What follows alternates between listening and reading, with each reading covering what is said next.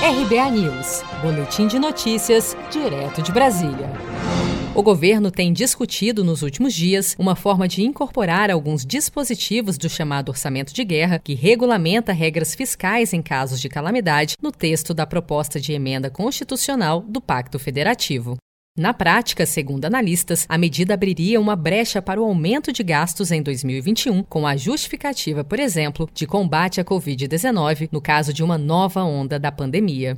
Sem as medidas do orçamento de guerra, no caso de uma segunda onda da pandemia, o governo precisaria compensar eventuais isenções de tributos para importação de medicamentos ou teria dificuldade em encontrar fontes de receitas para gastos extras com saúde. Nesse sentido, a equipe econômica alerta que as contas públicas já estão extremamente deficitárias e qualquer nova despesa imprevista terá de ser bancada novamente com endividamento, o que não é mais possível de acordo com o governo.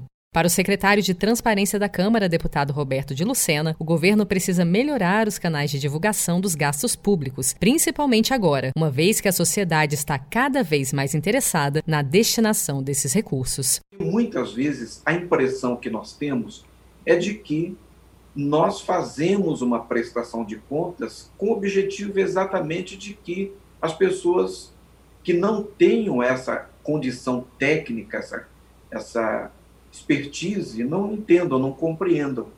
Então, nós estamos no estágio de exigência da sociedade em relação à transparência, à prestação de contas, que ela não vai retroceder. Ela quer compreender essas informações que estão aí dispostas.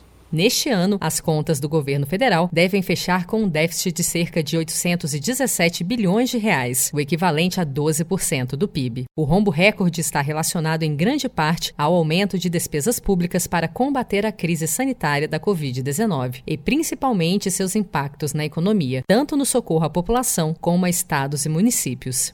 O atual orçamento de guerra se encerra em 31 de dezembro de 2020, com o fim do estado de calamidade pública decretado pelo Congresso Nacional em razão da pandemia do novo coronavírus. Você sabia que outubro é o mês da poupança? E o Sicredi celebra esse mês especial com um sorteio de R$500 mil da promoção Poupar e Ganhar Sem Parar. A cada R$100 depositados, você recebe um número da sorte para concorrer. Procure sua agência e participe.